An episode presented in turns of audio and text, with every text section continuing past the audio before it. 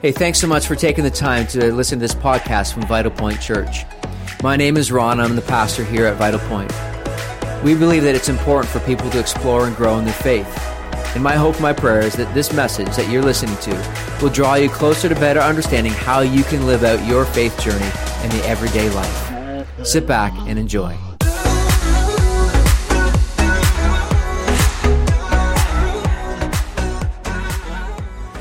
Hey, welcome everybody. My name is Ron, and it is so good to have you as part of this uh, amazing day together here at Vital Point Church. So, our topic today is silence and solitude.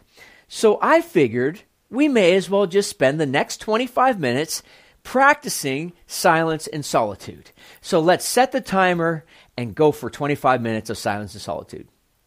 Okay, I'm not going to do that. Some of you are like, is he serious? No, I'm not. I have lots to say as we dive into this topic. To begin, I want to make a statement that I believe is very important for us. And it's this. And I'll follow it up with another statement in a few minutes. One of the biggest enemies of a walk with Jesus is not a hidden sin or even a blatant choice to destroy faith. It's actually a distracted life. If we were to do a hard look in the mirror, we would notice that we do a lot of things to try to create motion. We try to distract ourselves. We try to create a lot of external noise to cover the internal noise within our hearts and our minds. See, we long for peace. We long for rest and even healing at times. But we're not prepared yet to remove those things those distractions that keep us from this. Some say that mental health, anxiety, depression, discouragement, loneliness are at an all time high in our society. And maybe you can identify with that. For some reason, we feel that if we are distracted enough, we will be able to cover up those pieces of us that feel so broken and we long for healing in. We try to numb ourselves with the endless scroll. We set up more meetings. We get more action. We get busier. Another drink, another click, another show. We adopt a lifestyle that says that if you're going to go anywhere in life, you, you better work harder, go faster, and be ready to pivot at any moment because that is how you'll be successful. There's a image of this in my mind. There's a, there's a guy in my neighborhood where I live he walks around our neighborhood almost every day and he walks at a high pace. And I kid you not, every single time I see him, he has his phone in his hand and his face is buried, distracted by what's on the phone. I'll be honest with you, I've, I've, I've, thought a few times I should just go walk up to him and go, boo, and see if he would respond. I don't even know if he'd even notice me. See, I believe that dis- our distracted lives are keeping us from the life that God wants for us. Here, I said I would follow it up with another statement, and it's going to be this The way that we break the endless cycle of distraction is to pattern our lives after Jesus with the practice of silence in solitude. Silence and solitude is the sacred space and time where the richness of our relationship with Jesus is developed. See, we've been in this series called Practicing the Way. We've been in this now for about five weeks, and we've been exploring these disciplines that we have in our lives that partner with the work of the Spirit as apprentices of Jesus. And I recognize that maybe you're only exploring right now. You're not 100% sure about Jesus. This is giving you a picture of what it means to follow Him. So in week one, we literally talked about that. What does it mean to follow Jesus? Week two, we talked about the important life of community. Week three, we talked about what is called the scriptures or the Bible. Week four, last week, we talked about listening prayer, listening to the voice of God. See, when a person becomes a follower of Jesus, they get new ears. And so we talked about listening and prayer. Well, today, I believe that this conversation is one of the most important conversations when it comes to disciplining ourselves at a deeper connection with Jesus. The fact that many of us don't like silence and solitude is evidence enough, is proof enough that this is an important task in front of us. John Mark Comer, who wrote stuff about practicing the way, says to be an apprentice, you have to, to be with Jesus, to become like Jesus, and do what Jesus did. And this might come as a surprise to some of you, but Jesus practiced silence in solitude. I want to take you to one of the most important moments in Jesus' life. Apart from his death, burial, and resurrection, this is going to be a moment that likely would make it into probably the top three, if not the top 10 best moments of Jesus' life. It was a moment right after his baptism. His cousin John was baptizing in the Jordan River. He's baptizing people. And he was taking them in the river and he was dunking them below the water and bringing them up. And Jesus comes along and he's, and he wants John to baptize him.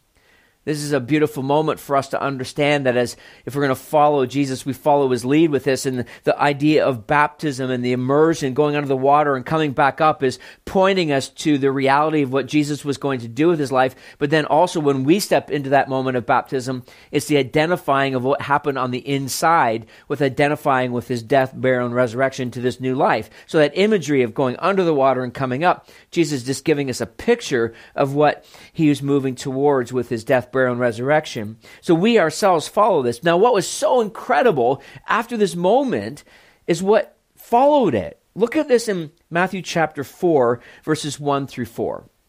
It says this Then Jesus was led by the Spirit into the wilderness to be tempted by the devil. And after fasting 40 days and 40 nights, he was hungry. Okay, we get that. And the tempter came and said to him, If you are the Son of God, command these stones to become loaves of bread.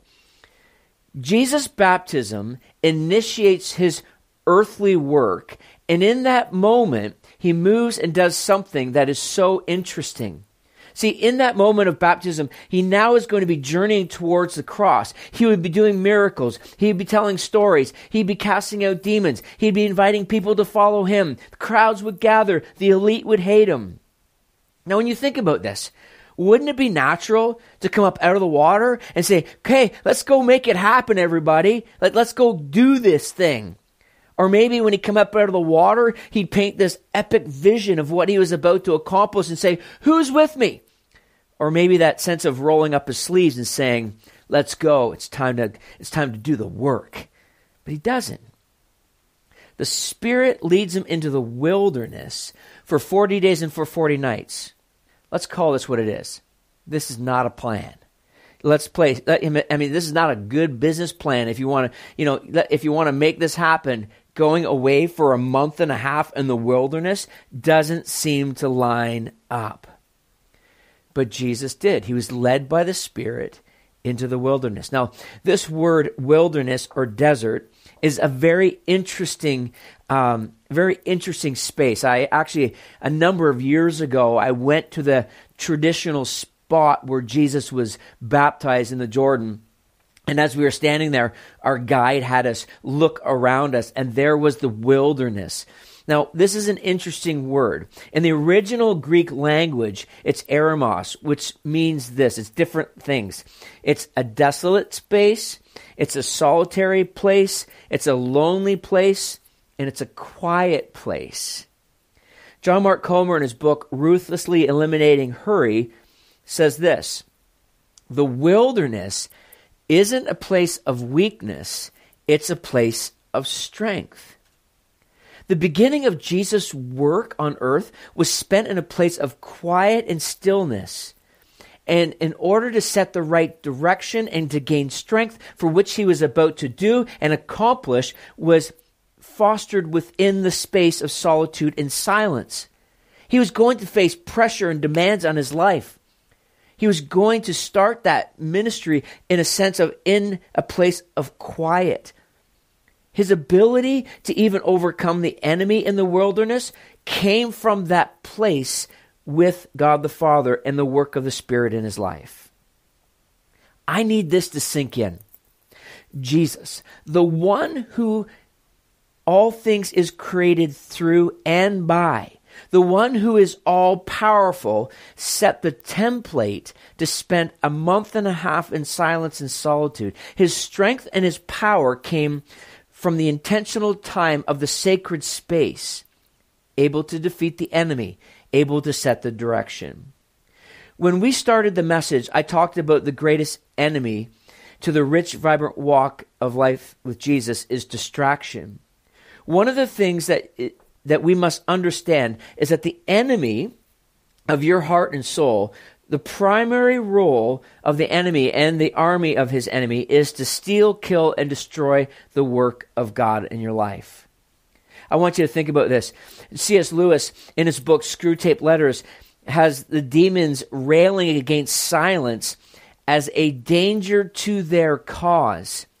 Matter of fact, the senior demon Screwtape calls the devil's realm the kingdom of noise. Jesus faced this in the wilderness.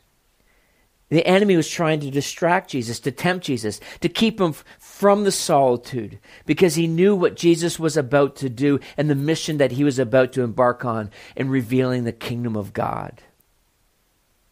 You know, there are many strongholds in our lives. Strongholds, these external and internal things, they set themselves up within us and they develop walls that keep us barricaded in. Things like anxiety and depression and worry and discouragement. Even our insecurities and our shame, they become strongholds that keep us from moving forward. And we try to do things to break free, don't we? I mean, we go to a therapist to try to break those walls down and which is an important step for many of us. We'll fill our lives with things. We'll go for the next hit. We'll try to find the solution to break down these walls. But often, what happens in the strongholds in our lives is we're left exhausted and empty, wondering if we'll ever find peace, if we'll ever have healing in our lives, because we feel so fractured and broken. Silence and solitude, silence and solitude are the practices that partner with the Spirit of God to break down the strongholds in our lives, creating a deeper part of our faith. Jesus spent 40 days, 40 nights in solitude, in silence, preparing for what he was about to do. Now, I don't want to assume, because you know what happens when you assume, is I don't want to assume you understand these two practices that are put together. So let me talk about each one of them independently. Silence. Silence is a space where we train our minds to be fixed on Jesus rather than the distractions. It's the place where we listen. Let me give you an understanding of this from my own life. Okay? I had some I've had some very interesting things said to me over the past couple of years, 2 to 3 years. And you know, some things have been not all that positive that have been said to me as the pastor of Vital Point Church and and it hasn't happened a lot, but it's a few times. And you know what it's like, right? You you have one negative comment, it seems to take over the 10 positive. So we understand that. What happened to me with these comments and these moments is I began to create patterns of thought, unhealthy patterns of thought. I even began to fantasize over how I would respond to the people that had hurt me if I saw them in the mall or saw them in a restaurant.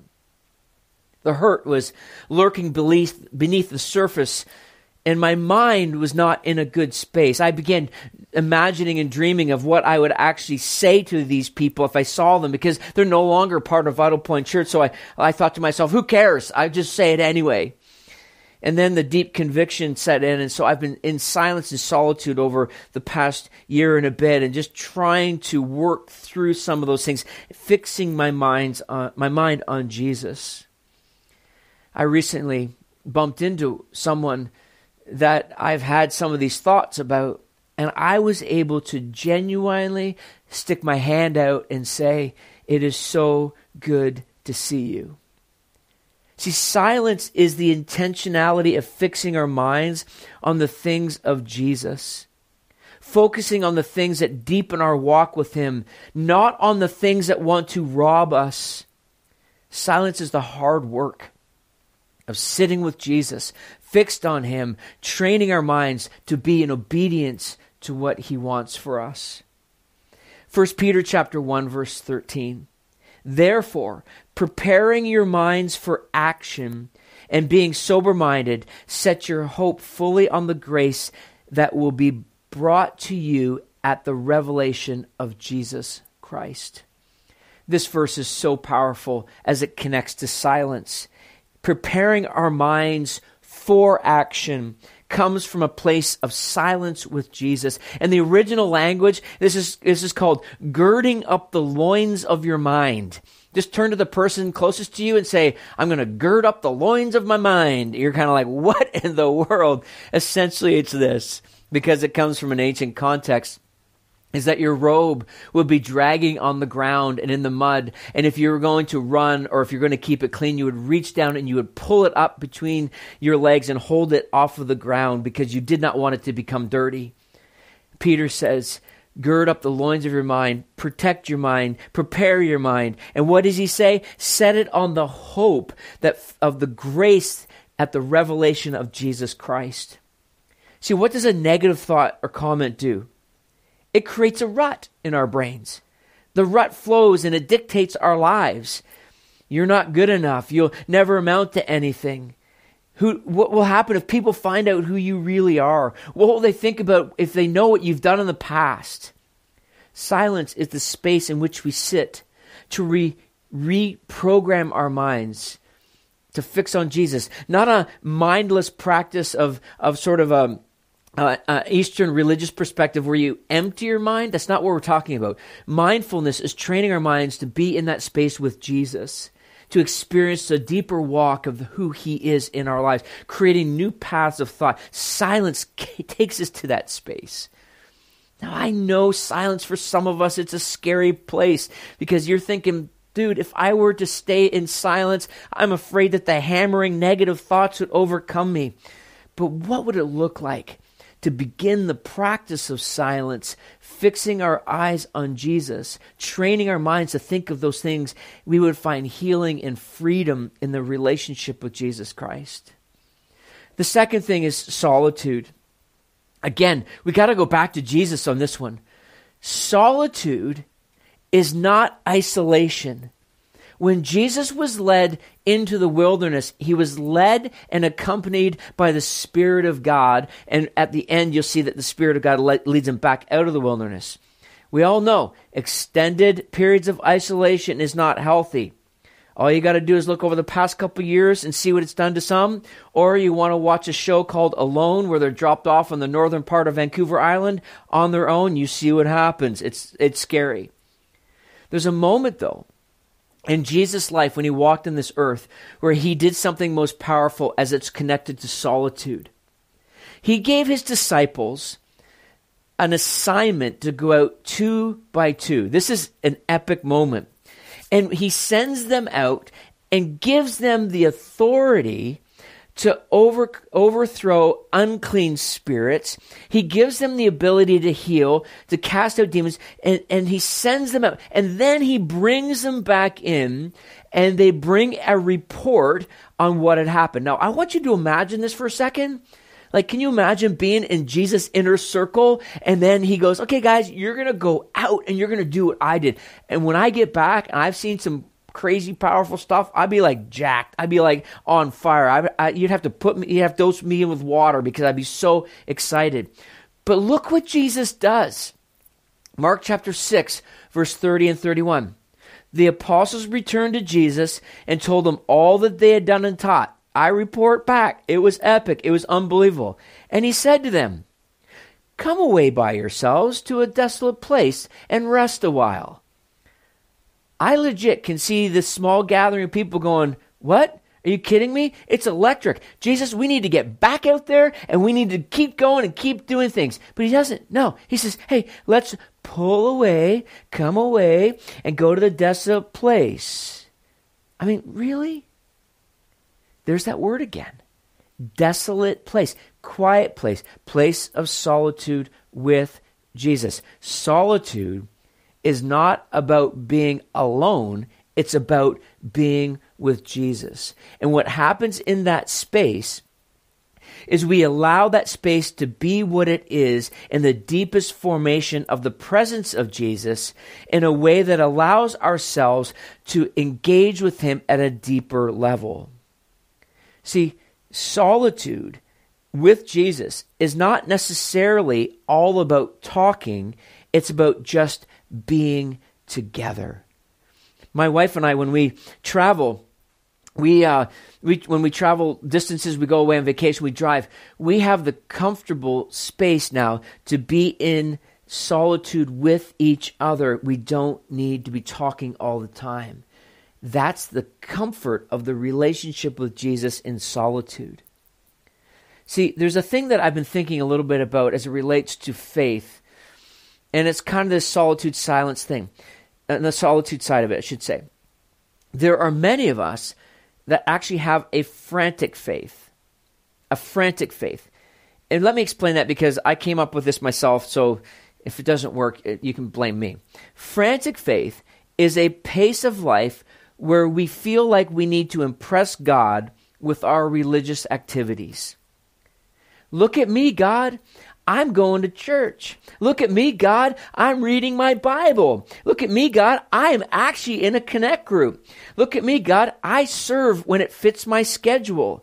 We jump up and down. You'll catch that later, some of you. We jump up and down, waving our arms, thinking we're impressing Him. Well, all the time, He just wants to be with us in solitude. There's a verse, Psalm 46, verse 10, it says, Be still and know that I am God. Essentially, what that verse means is stop waving your arms. You don't need to wave your arms. You just need to put your arms down in the frantic pace of faith and allow yourself to be in that moment.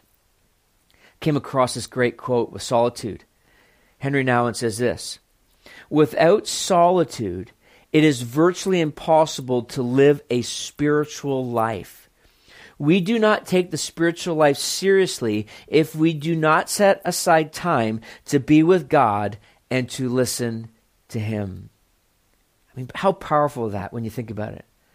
Learning silence and, to- so- silence and solitude, or learning solitude, takes the frantic faith out of the picture and deepens our formation in Jesus Christ, which means we now have a restful faith for our hearts and souls in the presence of God.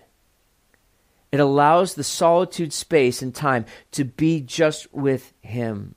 See, frantic faith is literally, for some of us, our, it, our hearts and our souls are just shriveling up.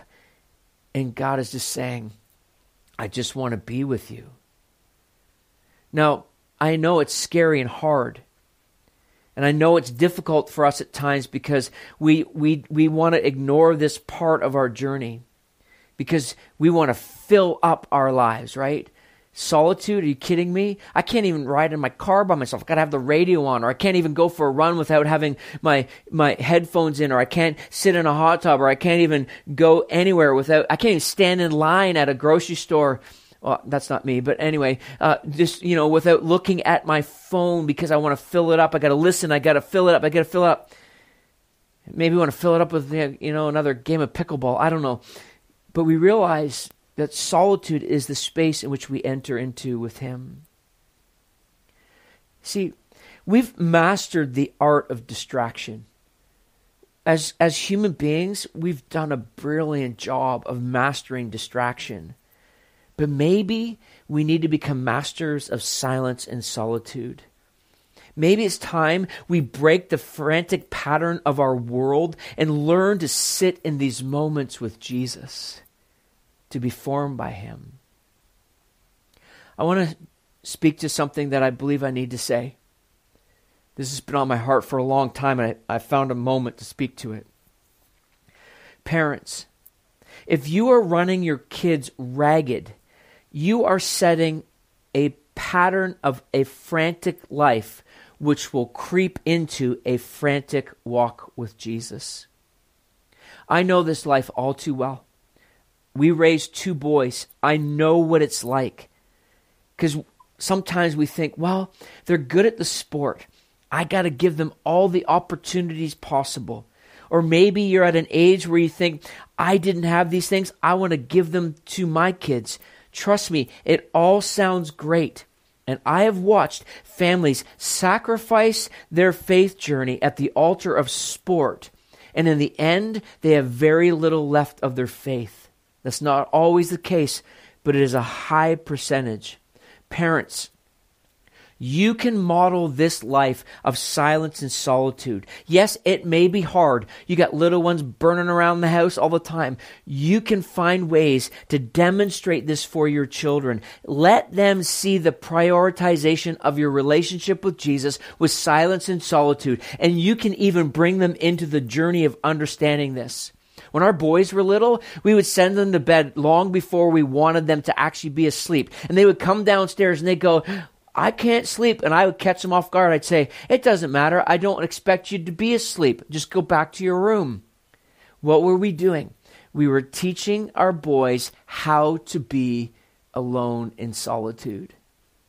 Not just alone, but in that space, training and learning. See, parents, we have a responsibility to help our children even with this. If you're run ragged, step back, examine it, and say, Is this helpful for my kids. All right.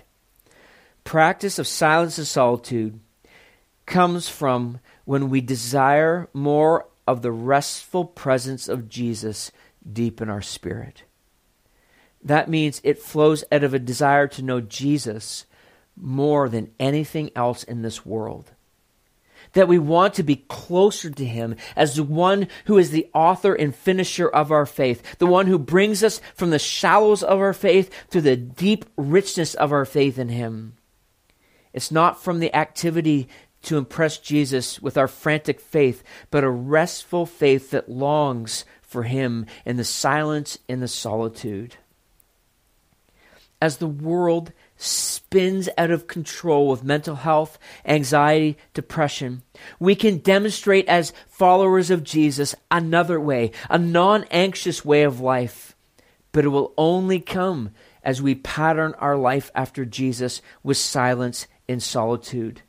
It is the practice. It takes effort. It takes work. And trust me, over the years, as I have sat in the same seat every single morning with a coffee, with, you know, with our dog lying at my feet, I've been training myself in silence and solitude to sit in that space with Jesus. And I've recognized areas of my life where Jesus wanted to do the work and it came out of silence and solitude.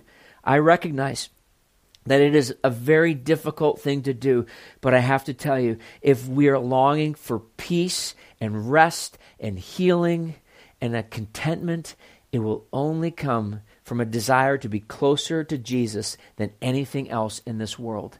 And that will happen through silence and solitude.